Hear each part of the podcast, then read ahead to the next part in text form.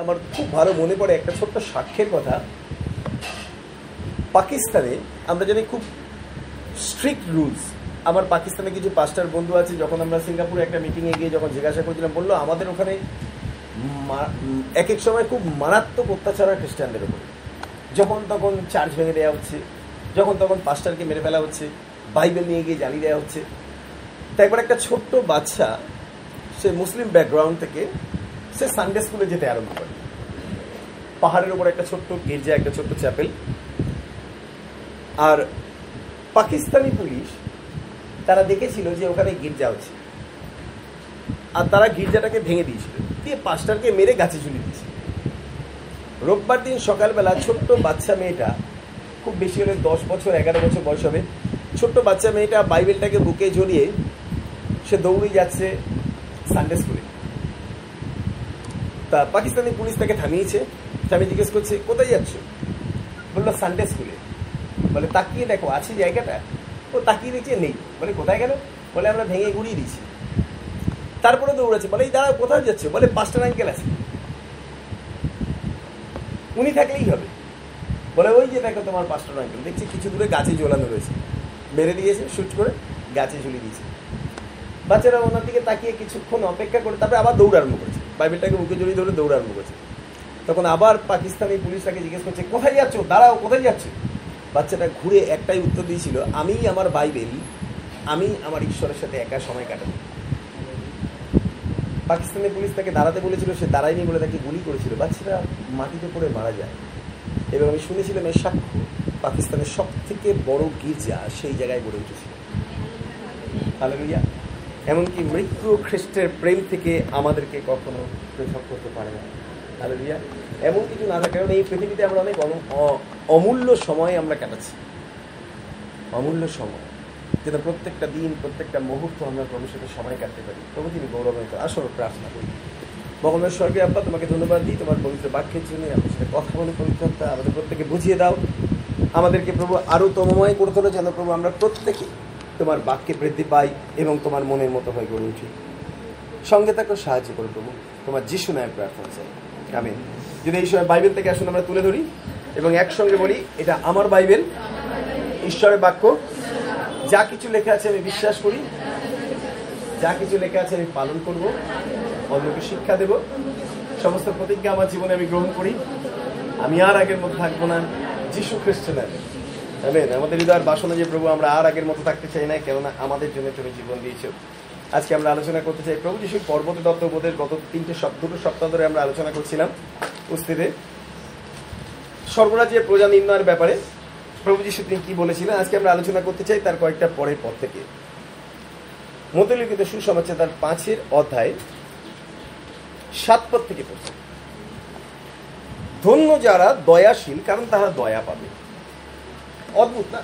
Bible লেখেছে, আমাদের ঈশ্বর তিনি, দয়ালু ঈশ্বর। একটু আগে যখন মেয়েটা গান গাইছিল, কি গাইছিল? যিশু তিনি বড় দয়াময়। দয়া করেন তিনি সর্বদাই।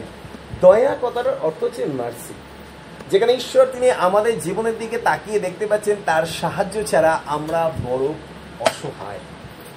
তার সাহায্য ছাড়া আমরা বড় অসহায়। চিন্তা করে দেখুন, ঈশ্বরের দৃষ্টি থেকে তিনি আমাদেরকে দেখছেন, আমরা অসহায়। তার অর্থ হচ্ছে, একটা ছোট্ট শিশু যার বয়স হচ্ছে পাঁচ মাস কি ছ মাস, সে নিজের যত্ন নিজে নিতে পারে না, নিজের খাবারের ব্যবস্থা নিজে করতে পারে না, নিজের সুরক্ষার ব্যবস্থা নিজে করতে পারে না, সব সময় তার কাউকে না কাউকে লাগে যে তার জন্যে, তার সাহায্যের জন্যে সব সময় তার পাশে থাকবে। যখন প্রভু তিনি আমাদের জীবনের দিকে তাকিয়ে দেখেন, তখন তিনি দেখেন একইভাবে আমরাও সেই রকম মানুষ, তার দয়া ছাড়া আমাদের জীবন অসহায়।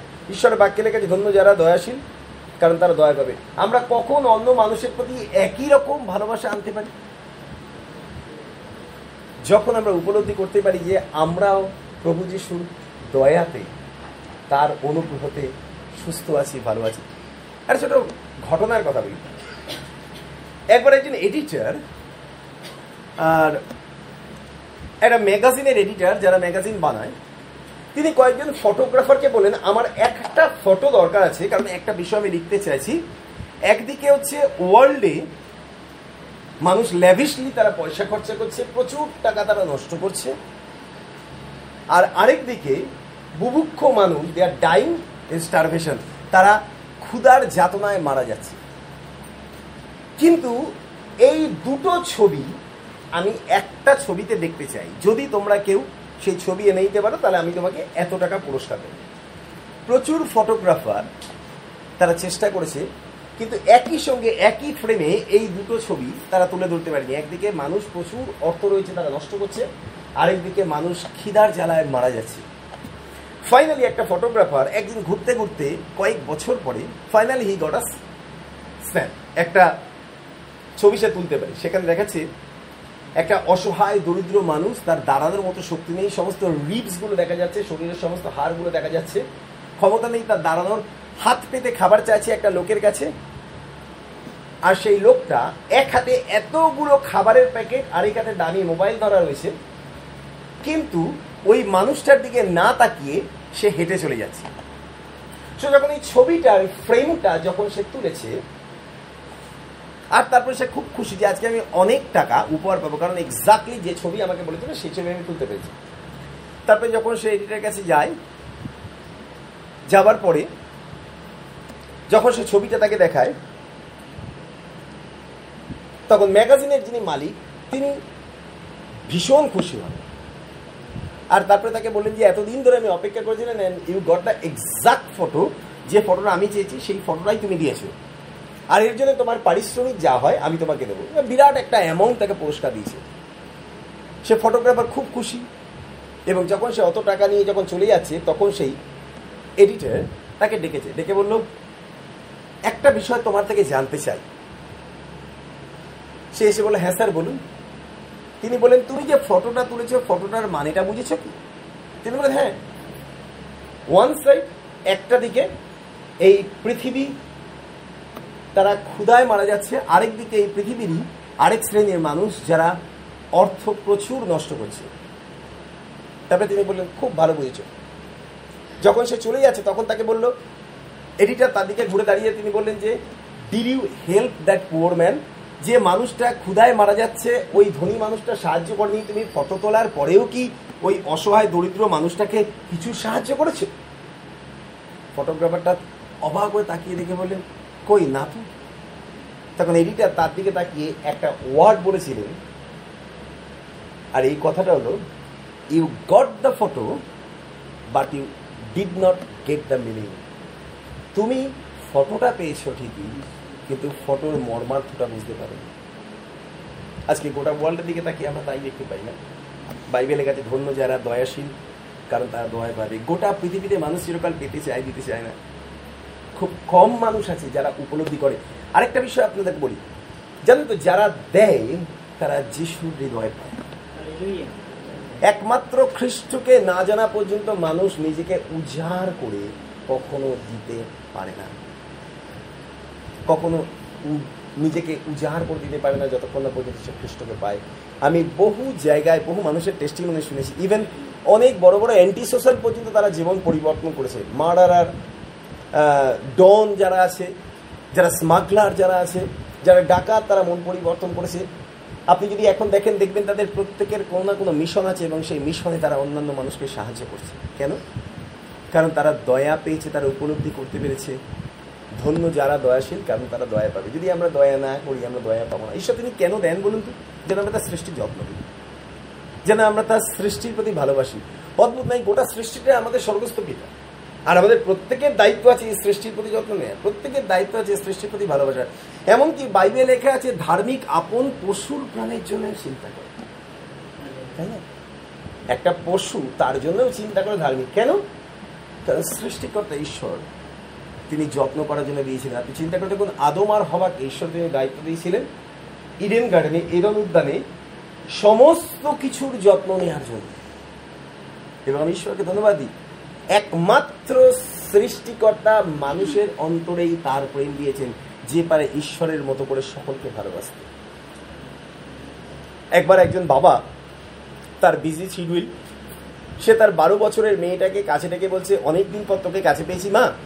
আমি তোর সাথে কিছুটা সময় কাটাতে চাই, কিন্তু তোকে আমি একটা পাজল দিতে চাই। তুই সেই পাজলটা সাজা, সেই সঙ্গে সঙ্গে আমার যা কাজ আছে, আমি কাজগুলো করে নিই, তারপর তোকে নিয়ে ঘুরতে যাব। মেয়েটা বলল, ঠিক আছে। তারপর বাবা কি করেছে? একটা ওয়ার্ল্ড ম্যাপ বড় একটা খবরের কাগজ থেকে কেটেছে। আর ওয়ার্ল্ড ম্যাপটা প্রায় পঁচিশটা, তিরিশটা টুকরো করেছে। করে মিলিয়ে টিলিয়ে দিয়ে মেয়েকে বলছে, না, তুই সাজা। গোটা পৃথিবীটা যখন সাজানো হয়ে যাবে, তখন তোর কাজ শেষ। তারপরে আমি তোকে নিয়ে ঘুরতে যাব। ওর বাবা চিন্তা করেছে যে, মেয়েটা, এই করতে গিয়ে অন্তত একটা ঘণ্টা কাটিয়ে দেবে। কারণ ওয়ার্ল্ড ম্যাপ সাজানো অত সহজ না। মেয়েটা পাঁচ মিনিটের মধ্যে ওয়ার্ল্ড ম্যাপটাকে সাজিয়ে দিয়েছে। ওর বাবা অবাক হয়ে বলল, কি করে তুই এটা করলি? এত কঠিন কাজটা গোটা পৃথিবীটাকে তুই পাঁচ মিনিটের মধ্যে কি করে মিলিয়ে দিবি বাচ্চারা খুব সুন্দর বুদ্ধিপূর্বক উত্তর দিয়েছিল। বলো বাবা, যখন তুমি ওয়ার্ল্ড ম্যাপটা তুমি কাটছিলে, তোমার দিকে ওয়ার্ল্ডটা ঘোরানো ছিল। তুমি খেয়াল করো ঠিক তার পেছন দিকে আমি দেখেছি একটা ছবি আছে, যেখানে দেওয়া রয়েছে একটা পরিবারে স্বামী, স্ত্রী আর তার দুই সন্তান, তারা চারজনে একসাথে হাত ধরে রয়েছে। তুমি যখন ওয়ার্ল্ডের দিকে তাকিয়ে কাটছিলে, আমি তখন ওই চারটে ব্যক্তির দিকে তাকিয়ে দেখছিলাম, কোথা থেকে কোথা থেকে তাদের কাটা হয়েছে। আর খুব সহজেই আমি তাদেরকে মিলিয়ে দিতে পেরেছি, কারণ আমি ওয়ার্ল্ডের দিকে না তাকিয়ে, আমি পরিবারটার দিকে তাকিয়েছি। গোটা জগৎকে একসাথে আনা তখনই যায় যখন একটা গোটা পরিবারকে একসাথে সাজানো যায়। আমি ঈশ্বরকে ধন্যবাদ দিই। যতক্ষণ না পর্যন্ত আমরা ভালোবাসতে না শিখছি, দয়া করতে না শিখছি, ততদিন পর্যন্ত আমরা দয়াটাকে উপলব্ধি করতে পারব না। মাঝে মধ্যে আমি বসে বসে ভাবি যে, প্রভু, আমাদের জীবনে যতটুকু প্রয়োজন, তার থেকে অধিক বেশি কি ঈশ্বর তিনি দেননি? কি অদ্ভুত ঈশ্বর, না? তিনি জানেন, বাইবেলের কাছে গ্রাসাচ্ছাদন পাইলেই আমরা সন্তুষ্ট থাকব। কিন্তু তিনি আমাদের সন্তুষ্টির উপরে অনেক কিছু দিয়েছেন। এবং তিনি দেখতে চান যে আমরা সবকিছু পেয়ে তাকে নিয়ে আনন্দ করি কিনা। What is the reason of our joy আমাদের জীবনে সব থেকে বড় আনন্দ আপনি দেখবেন একটা ছোট বাইবেল লেখা আছে, একটা শিশুর মতো না হলে তোমরা কখনো স্বর্গরাজ্যে প্রবেশ করতে পারবে না। আপনি বলুন তো, একটা পাঁচ বছরের বাচ্চাকে সন্তুষ্ট করা তাড়াতাড়ি সম্ভব? নাকি একটা পঞ্চাশ বছর বয়স্ক মানুষকে সন্তুষ্ট করা তাড়াতাড়ি সম্ভব? কাকে? কেন বলুন তো? ওকে একটা ভালোবেসে লজেন্স দিলে ও তৃপ্ত পঞ্চাশ বছর বয়স্ক মানুষকে যদি আপনি গোটা লজেন্সের বইও হাতে কিনে দেন, তাও সে সন্তুষ্ট। মি বিয়ে বাড়িতে কতজন গেছে? ভালো ভালো খাওয়ায় তো? নো ডাউট আমি যতবার প্রভুকে জানার আগে বিয়ে বাড়িতে গেছি, ততবার একটা বিষয় আমার অভিজ্ঞতা হয়েছিল। বিয়ে বাড়ি থেকে খাওয়া দাওয়ার পরে বেরিয়েই কিছু না কিছু রিমার্ক করেছে, ডালটা ভালো হয়নি, মাংসটা একটু সিদ্ধ হতো। মিষ্টিটা একবার দিয়ে চলে গেল, কতবার ডাকলাম আর এলো না। আরে, আমি তো দই পাইনি, সামনে দিয়ে ঘুরে চলে গেল, দিলই না। কত অদ্ভুত, না? গেছে কেন? সেলিব্রেশন করতে। কি সেলিব্রেশন করতে? কারণ ম্যারেজ পার্টি কিন্তু আলটিমেটলি তৃপ্তি।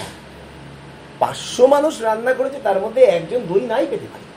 হোয়াটস রং তাহলে কি সারা জীবন আর দই খাওয়া হবে না? যদি আপনি দেখছেন আপনাকে দই কেউ খাওয়ায়নি, বাইরে দোকানে গিয়ে এক কেজি দই খান। কি অসুবিধা আছে? সাইকোলজিক্যাল যদি সাইকোলজি নিয়ে যদি আমরা চিন্তা করি আমি দেখেছি অদ্ভুত, জানেন তো? তৃপ্তি মানুষের খুব কম। একজন বয়স্ক মেসমশাইয়ের কথা বলি। একবার আমি আর আমার মিসেস অনেকগুলো বছর আগে একবার কোথায় যেন গেছিলাম। মেসমশাইয়ের একটাও দাঁত নেই, আশির উপরে বয়স হবে। একটা মিষ্টি দোকানে দাঁড়িয়েছি। দাঁড়িয়ে বলছে, এই, আমাকে নরম কিছু দাও তো। মিষ্টি দিচ্ছে, বলে না মিষ্টি না, ভাজা। আরে, ভাজা নরম কি পাবে সিঙ্গারা দাও। সিঙ্গারা নরম। গরম দরকার, নরম দরকার। একটা সিঙ্গারা দিয়েছে, সিঙ্গারাটাকে ভেঙেছে। হাতে ভেঙে মুখের মধ্যে নিয়ে একটাও তো দাঁত নেই। আমি আর আমার ওয়াইফ দুজনে মিলে অনেকক্ষণ ধরে দাঁড়িয়ে আমরা মিষ্টি খাওয়ার জন্য দাঁড়িয়েছি, আমরা মিষ্টি খাচ্ছি, কিন্তু ওনার দিকে নজর দেখি উনি করছে আমি আর আমার ওয়াইফ দুজনে মিলে কথা বলছি, জানো তো? বেসমশাই কিনা বাড়ি থেকে মিষ্টি খাওয়া বারণ আছে, এই জন্য দোকানে এসে খাচ্ছি। খুব গন্ডগোল খুব গন্ডগোল। মেসমশাইকে দিচ্ছে না বাড়িতে, এই জন্য দোকানে এসে খাচ্ছে। তৃপ্তি করে খাচ্ছে। সিঙ্গারাটা অর্ধেকটা ভেঙে নিয়ে মুখে ঢুকিয়ে এ মাথা থেকে ও মাথা ওপরে, নিচে, ডাইনে, বায়ে মানে সামনে পিছনে করে, কম করে বলে পাঁচ মিনিট মুখে দিয়ে লাস্টে বলব শক্ত খাওয়া যায় না, ফেলে দিচ্ছি। লাস্টে বলছে, একটা ভেজিটেবিল চপ দাও। ভেজিটেবিল চপটাও শক্ত। ভেঙে নিয়ে মুখে নাড়িয়ে টাড়িয়ে তারপর ওটা বলে, তোমার দোকানে সব শক্ত, কিচ্ছু খাওয়া যায় না। দোকান থেকে কম করে তিন চারটে বড় বড় মিষ্টি কিনল। তৃপ্তি মনে খেয়ে হাত ধুয়ে উনি চলে গেল না, প্রশ্ন হচ্ছে, যদি আমরা তৃপ্তি চাই, তাহলে ঈশ্বর তুমি আমাদেরকে সুযোগ দিচ্ছেন তৃপ্তি হওয়ার। তৃপ্তি হওয়ার সুযোগ কখনো যদি আশা করেছেন আমার তৃপ্তি কারোর দ্বারাই হবে, সব থেকে বড় দুর্বল। কেউ কাউকে খুশি করতে পারে না এই পৃথিবীতে। আপনি চিন্তা করেন, ঈশ্বর পর্যন্ত পাচ্ছেন না মানুষকে খুশি করতে? ঈশ্বর পর্যন্ত পাচ্ছেন না মানুষকে খুশি করতে। কেন? বাইবেলের কাছে উপসিয়া পড়লেও সম্পত্তিতে মানুষের প্রাণ ধরে না। কলকাতার বুকে মানুষ রাস্তায় ঘুমাচ্ছে, ফুটপাতে ঘুমেছে থাকার জায়গা নেই। আর এক একজনের চল্লিশ, পঞ্চাশটা বাড়ি। বাড়িতে থাকার জায়গা নেই কে বাড়িতে থাকার কেউ নেই। আর কোনো কোনো মানুষ আছে, তাদের বাড়িই নাই। থাকারই জায়গা নেই। কিন্তু দুই ধরনের দুই ধরনের মানুষের মধ্যে কারা বেশি সন্তুষ্ট? যারা ফুটপাতে রয়েছে। কারণ তারা তৃপ্ত হতে শিখেছে যা আছে তাদের, তার মধ্যে থেকে। আমি মাঝে মধ্যে চিন্তা করি যে প্রভু তুমি কত আমাদেরকে দিয়েছ না? ইংলিশে একটা গান আছে count is blessing day by day প্রতিদিন গণনা করো তার আশীর্বাদ। রাজা দাউদ তিনি শিখেছিলেন আমাদেরকে প্রার্থনা করতে। হে আমার প্রাণ, প্রভু যিশুর উপকার সকল ভুলে যেও না। আপনি চিন্তা করুন তো, গোটা দিনে তিনি কত আশীর্বাদ করেছেন কত আশীর্বাদ করেছেন। গত কয়েকদিন আগে আমি প্রার্থনায় যাচ্ছিলাম। আমার থেকে কম বয়সী একটি ছেলে, সে বলছে ছেলেটা বয়স কত হবে? চল্লিশ, বিয়াল্লিশ হবে? সে দাঁড়িয়ে দোকানদারকে বলছে বলে কি বলব তোমাকে? বলে আমার স্ত্রী চৌত্রিশ পঁয়ত্রিশ বছর বয়স। বলে মাত্র আড়াই দিন জ্বর হয়েছে। Only two and half day আড়াই দিন জ্বর হয়েছে। আড়াই দিন জ্বরে মরে গেল। চিন্তা করে দেখুন আপনি আর আমরা কি ঈশ্বরের দয়া পাইনি? কি কঠিন পরিস্থিতি মানুষের জীবনে। কিন্তু যদি আমরা চিন্তা করি আমাদের জীবনে ঈশ্বর তিনি কত আশীর্বাদ তিনি করেছেন। না গণনা করে শেষ করা যাবে না তার আশীর্বাদ। প্রত্যেকটা দিন বাইবেল কাছে ধন্য যারা দয়া করে। কারণ তারা দয়া পায়। যদি আমরা উপলব্ধি করেছি, ঈশ্বর তিনি আমাদেরকে দয়া করেছেন তাহলে উই ডু হ্যাভ সামথিং আমাদের কিছু আছে করার জন্য এই সৃষ্টির প্রতি। ঈশ্বরের সৃষ্টির প্রতি আমাদেরও কিছু করার আছে। সব থেকে উত্তম কাজ যদি আমরা ভালোবাসাকে বাড়িয়ে দিই। আমাদের নিজেদের ভালোবাসাটা যদি আমরা খ্রিস্টের প্রেমকে আমরা যদি বাড়িয়ে দিই। কোনো একটা মানুষকে যদি গিয়ে বলতে পেরেছি যে প্রভু আপনাকে ভালোবাসেন। ব্রাজিলে একটা মারাত্মক জায়গা আছে, যেটা হচ্ছে একটা পোল বা একটা ব্রিজ। কোনো একটা নদীর ওপর দিয়ে সেই ব্রিজটা গেছে, যেখানে পৃথিবীর সব থেকে বেশি সুইসাইড হয়। সব থেকে বেশি ইয়াং ছেলে মেয়েরা তারা ওই ব্রিজে উঠে ওখান থেকে লাভ দিয়ে আত্মহত্যা করে। আর ওইটা ওয়ার্ল্ডে ফেমাস একজন ব্রাজিলিয়ান ভদ্রলোক, যিনি তার ব্যস্ততার কাজের মধ্যে থেকে দৈনন্দিন জীবনে তিনি সেই দিকে সজাগ, সচেতন দৃষ্টি রেখে প্রায় তিনশো পনেরো জন মানুষকে বাঁচিয়েছেন সুইসাইড করার হাত থেকে কি অদ্ভুত না? ওয়ার্ল্ড ফেমাস হয়ে গেছে ভদ্রলোক। কেন? তিনি অধিকাংশ সময় ওইটা দিয়ে হাঁটতেন, আর এমনভাবে হাঁটতেন যাতে কেউ দেখতে না পায়। কেমন মনে হয়? যখনই তিনি দেখেছেন যে কেউ পোলের ওপর উঠেছে, ওপর থেকে ওই নদীতে ঝাঁপ দিয়ে সুইসাইড করল, তিনি কোনো রকমে দৌড়ে গিয়ে তাকে জড়িয়ে ধরেছেন, জড়িয়ে ধরে তাকে চিৎকার করে অন্য মানুষকে ডেকে তারপরে তাকে বাঁচিয়েছেন। তারপরে তাকে মনোবিশেষজ্ঞদের কাছে নিয়ে যাওয়া হয়েছে। কেন সে আত্মহত্যা করতে গেছে সেই বিষয় জানার জন্য। আর আমি দেখছিলাম, লেখা আছে প্রায় তিনশো পনেরো জনেরও বেশি মানুষকে সে প্রাণে বাঁচিয়েছে। অদ্ভুত, না? চিন্তা করলে একটা মানুষ যদি একটু সিনসিয়ার হয়ে যদি তিনশো পনেরো জন মানুষকে প্রাণে বাঁচাতে পারে, তাহলে আপনার আর আমার কাছে কি অদ্ভুত ক্ষমতা আছে ঈশ্বর তিনি দিয়েছেন? জীবনের বাক্য বাইবেলে গেছে না? জীবনের বাক্য যে আমরা সমস্ত স্পর্শ করেছি। প্রথম জয় লেখা আছে সেই জীবনের বাক্য ঈশ্বর তিনি যে বাক্য পেলে মানুষ জীবন পায়। আপনি আর আমি একই পরিস্থিতির মধ্যে দিয়ে গেছি বহুবার মনে হচ্ছে আর বাঁচবো না। কিন্তু এখনও বেঁচে আছি কেন? জীবনের বাক্য আমরা পেয়েছি। প্রভু, তিনি আমাদেরকে দিয়েছেন। চলে আসুন, আমরা তার পরের পদে পড়ি। মতিদার পাঁচের অধ্যায়, সাত পদের আট পদ পড়ছি। ধন্য যারা নির্মাল অন্তঃকরণ কারণ তারা ঈশ্বরের দর্শন পাবে। নির্মল কথাটার অর্থ হচ্ছে ফুল অফ ইন্টেগ্রিটি বা গডলি ক্যারেক্টার যাদের রয়েছে। যাদের দৃষ্টি নির্মল। যারা ঈশ্বরের মতন দেখে। যারা ঈশ্বরের মতো দেখে। আমি একবার প্রার্থনা করতে বসেছিলাম, আমার খুব সুন্দর একটা প্রার্থনা প্রভু তিনি আমাকে উপলব্ধি করতে দিয়েছিলেন যেন আমি প্রার্থনা করি। প্রভু একজন অপরাধীকে তুমি যেভাবে দেখো, তুমি আমাকে তোমার দৃষ্টি দিয়ে তাকে সেইভাবেই দেখতে পাও নাও এটা উদাহরণ দিই। ধরুন আমার পাঁচ ছেলে। পাঁচজনে মিলে মারামারি করছে। যে যাকে পারছে মারছে আমার কাজ কি একজনকে বাঁচাও না পাঁচজনকে বাঁচানো? কতজনকে? পাঁচজনকেই বাঁচানো কেন? কারণ পাঁচজনই আমার সন্তান। আর আমি যখন ওই পাঁচজনকে শিক্ষা দিচ্ছি, তাদেরকে কোন দৃষ্টি দিয়ে শিক্ষা দিচ্ছি? আমার দৃষ্টি দিয়ে যে তারা পাঁচজনই আমার, তোমরা পাঁচজনই আমার, তোমাদের পাঁচজনের প্রতি আমার সমান ভালোবাসা রয়েছে। দেখুন, যখন আমরা খ্রিস্টকে পাই, তখন প্রভু তিনি এটাই আমাদেরকে উপলব্ধি করতে দেন আমরা যদি যিশুর দৃষ্টি দিয়ে দেখি, তাহলে খুব সহজেই আমরা শত্রুকে ক্ষমা করতে পারব। এই পৃথিবীতে সব থেকে টাফ কাজ হচ্ছে শত্রুকে ক্ষমা করা। আরও টাফ কাজ হচ্ছে যারা অভিশাপ দেয় তাদেরকে আশীর্বাদ করা। তার থেকেও টাফ কাজ হচ্ছে বাইবেলের কাছে কেউ যদি তোমার কাছে কিছু চায় তুমি দিয়ে দাও। উফ, এটা আরও মারাত্মক টাফ সারা জীবন কি শুধু দিয়েই যাব? ভয়ঙ্কর না? আর কত দেব? সব তো শেষ হয়ে গেল। প্রভু, তিনি কেন বলেছেন? কেন তিনি আমাদের অ্যাটিটিউডটা পরিবর্তন করতে বলেছেন। যতদিন পর্যন্ত আমরা ধরে রাখব, ততদিন পর্যন্ত মনে হবে আর দেবো না জমু। যেদিন থেকে দিতে শুরু করব, সেদিন থেকে মনে হবে যে, প্রভু, আর আমার কিছু নেই জমানো। তুমি দাও, যেন আমি দিতে পারি। প্রভু যিশুর হৃদয় না? তার মতো দৃষ্টি, তার মতো মনোভাব, তার মতো গ্রহণ করা। আপনি চিন্তা করুন, তিনি একটা ব্যবচারী মানুষকে যেভাবে গ্রহণ করেছেন, তিনি একটা ভালো মানুষকে সেভাবে গ্রহণ করেছেন, তিনি একটা খারাপ মানুষকেও গ্রহণ করেছেন, আবার একটা শিশুকেও যেমন গ্রহণ করেছেন, একটা বৃদ্ধ মানুষকেও গ্রহণ করেছেন। তার গ্রহণযোগ্যতাটা আলাদা। তিনি সকলকে সমানভাবে ভালোবাসেন। একজন মালি যে ফুলের বাগিচা বানিয়েছে, তার কাছে প্রত্যেকটা ফুল সমান মূল্যবান। হালেলুইয়া আমার মনে হচ্ছে ছোটবেলায় একবার আমি সেন্ট্রাল পার্কে ঘুরতে গেছিলাম অনেক ছোট তখন মাধ্যমিক দেওয়ার পরে, মনে হয়। সেন্ট্রাল পার্কে ঘুরতে গেছিলাম আর ওখানে গোলাপ বাগ আছে। আপনি বিশ্বাস করবেন না কালো গোলাপ, লাল গোলাপ এবং একটা গোলাপ গাছ দেখেছি, একটা গোলাপ গাছে পাঁচ রকমের, পাঁচটা কালার না, তিনটে কালার গোলাপ হয়েছে। একটা গাছে তিন কালারের গোলাপ।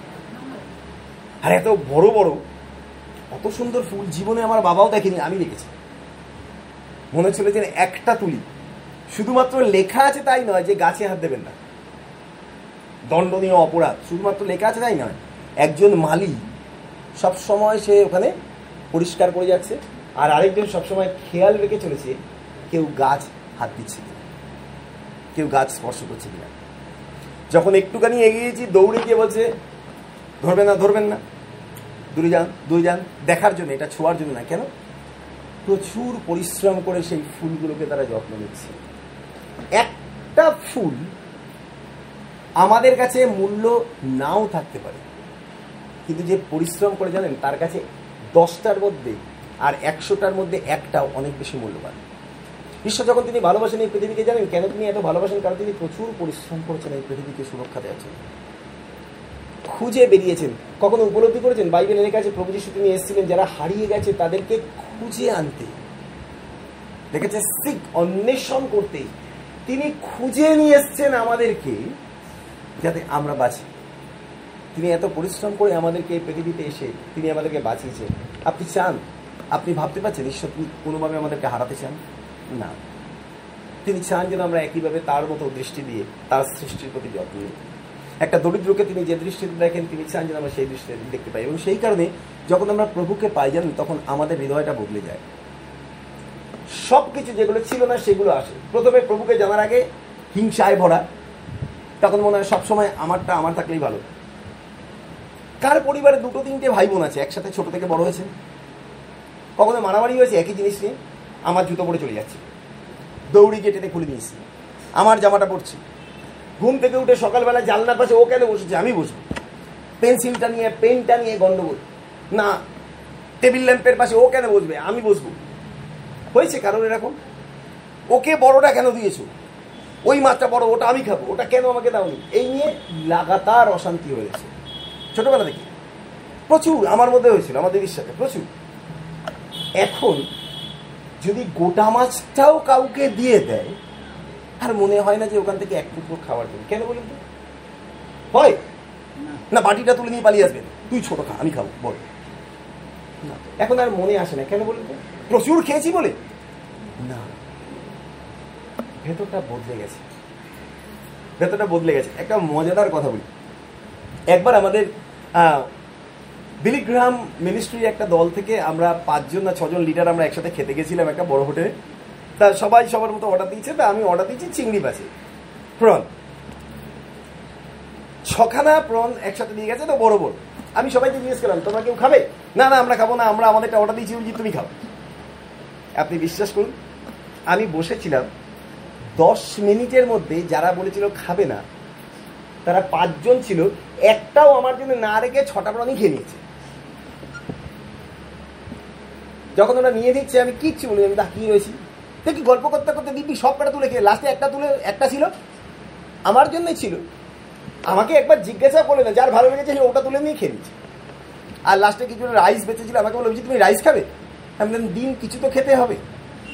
লাস্টে ওই প্রনের যে সসটা ছিল বেঁচে ওইটা দিয়ে ভাতটা মাখিয়ে খেয়ে চলে এসেছি। আমি চিন্তা করছিলাম যে প্রভু তুমি আজকে আমার হৃদয়টাকে পরিবর্তন করেছ। কিন্তু একটা মজাদার বিষয় না তাদের ভালো লেগেছে, তারা খেয়েছে, ঠিক আছে। কিন্তু আমি জীবনে একটা বিষয় উপলব্ধি করতে শিখি যে, না, প্রভু।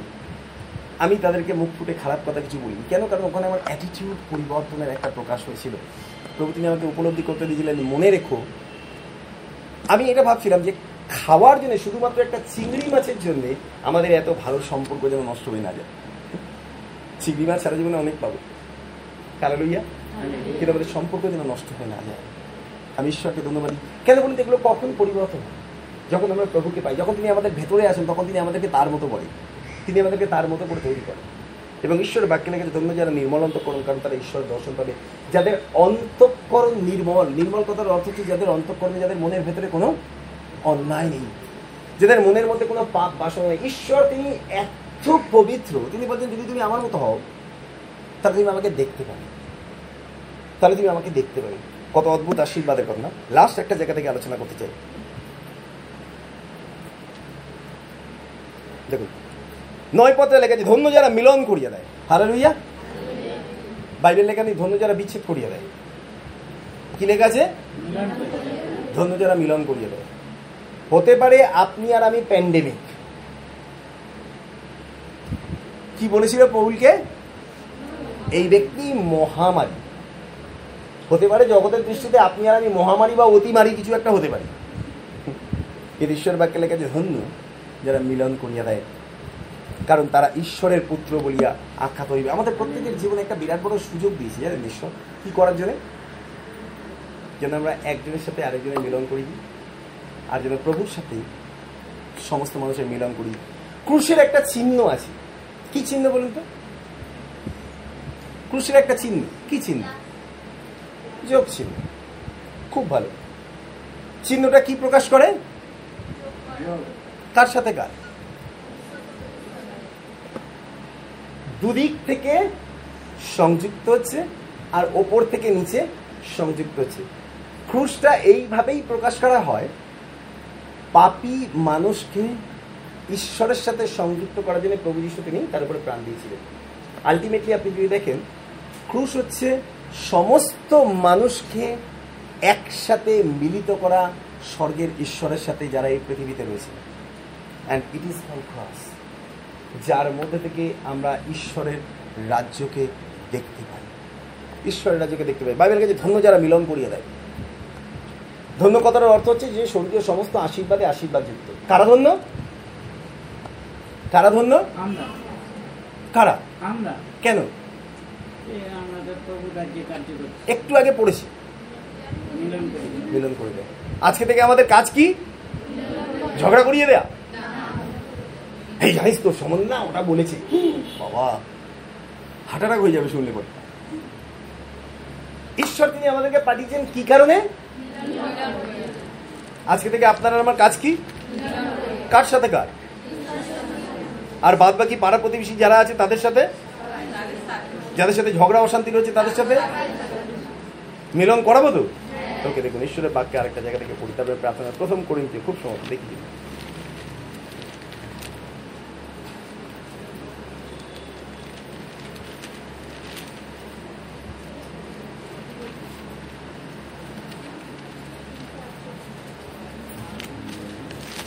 না, sorry, sorry. আহ, এক মিনিট।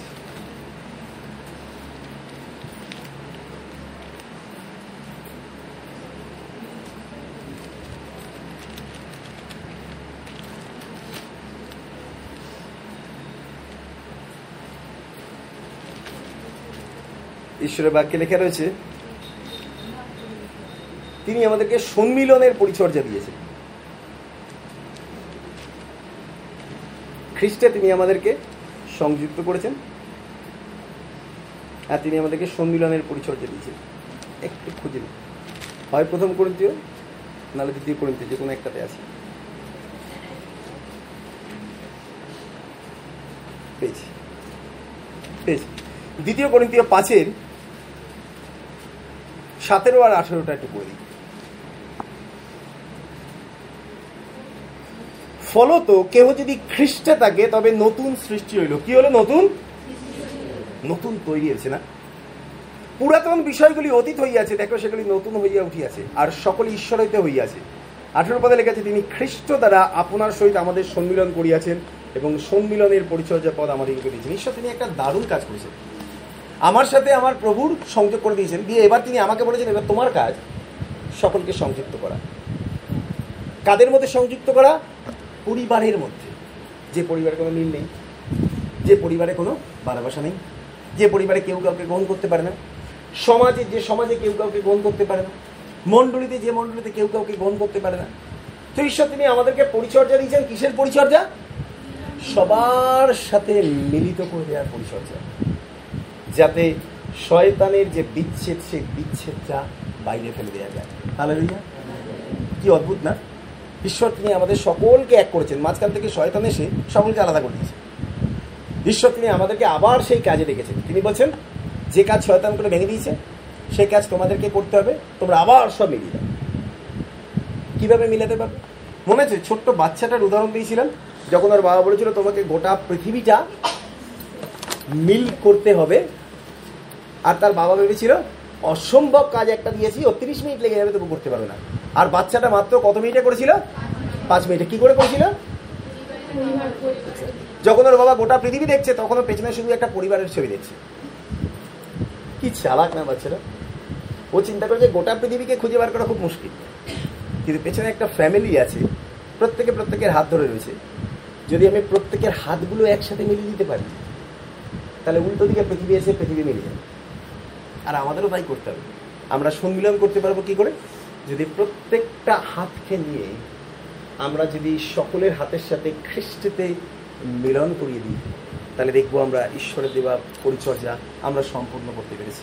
হ্যালো রিয়া ধন্য যারা মিলন করিয়া দেয়, তারা কি বলে পরিচিত হবে? ঈশ্বরের সন্তান বলিয়া আখ্যাত হইবে। আসলে প্রার্থনা করি। মঙ্গলবার সরকার তোমাকে ধন্যবাদ দিই। আজকে সুন্দর অপরাহ্ন আরেকবার আমরা তোমার দিকে তাকাই। তুমি আমাদের বাবা, আমাদের সৃষ্টিকর্তা, জীবনের মালিক। সমস্ত পথে তুমি আমাদের সবক রাখো তুমি আশীর্বাদ দাও যেন আমরা তোমার মনের মতো হই এবং একই সঙ্গে তোমার মতো যেন আমরা দয়া করতে শিখি, তোমার মতো যেন আমরা নির্মলন্তক করো নয় প্রভু, তোমার মতো যেন আমরা মিলন করিয়ে দিই। তুমি আমাদেরকে আশীর্বাদ দাও। আজকে এই সময় তোমায় করে তোলো আমাদের প্রত্যেককে তোমার ভালোবাসা করে দাও। আমাদেরকে শেখাও, আমাদেরকে তৈরি করো, তোমার পথে আমাদেরকে বড় করে তোলো। আমরা অনেক ভালোবাসি, আব্বা, তোমাকে। যিশু বাবা, তুমি মহিমানিত গৌরব প্রশংসা দিই প্রার্থনা তোমার যিশু নামে চাই। আমি